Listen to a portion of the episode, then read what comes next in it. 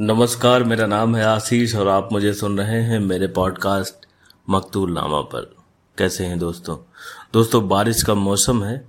जहाँ देखो, वहाँ खबरें कुछ बारिश की अच्छी तो नहीं आ रही पहाड़ों पर से खबरें आई कि बहुत सारा नुकसान हुआ। अभी दिल्ली से भी खबरें आ रही थी कि दिल्ली में भी बाढ़ जैसे आसार बन रहे हैं।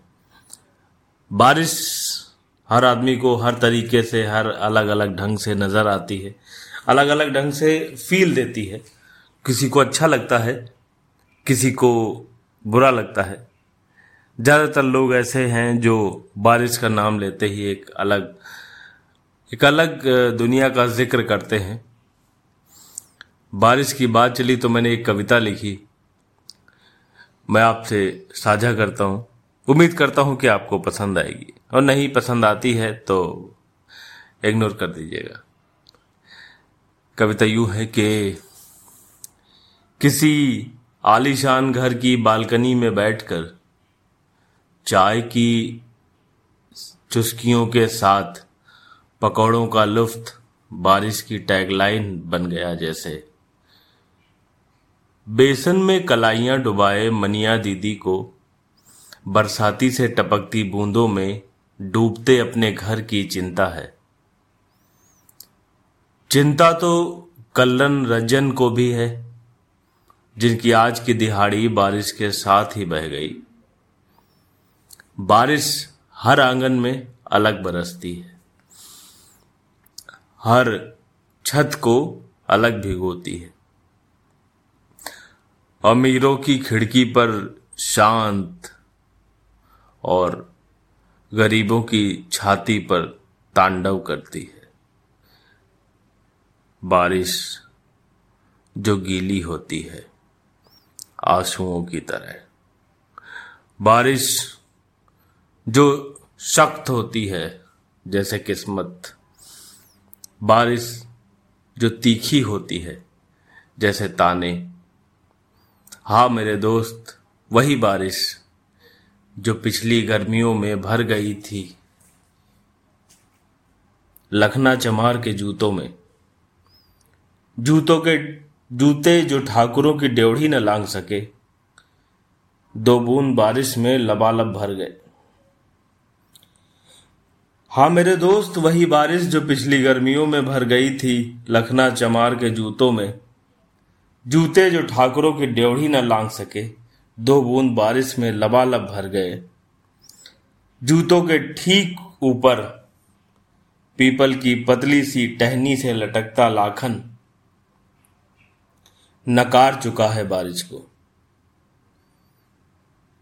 एक बारिश बुधनी के हिस्से में भी आई जब।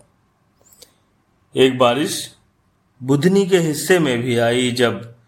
गवने के बाद पहली बार मायके लौटी थी। बारिश के पानी से धो नहीं पाई वो। पीठ पर बने बेल्ट के बैंगनी निशान। बारिश के पानी से धो नहीं पाई वो। पीठ पर बने बेल्ट के बैंगनी निशान। अब बारिश में वो बात नहीं।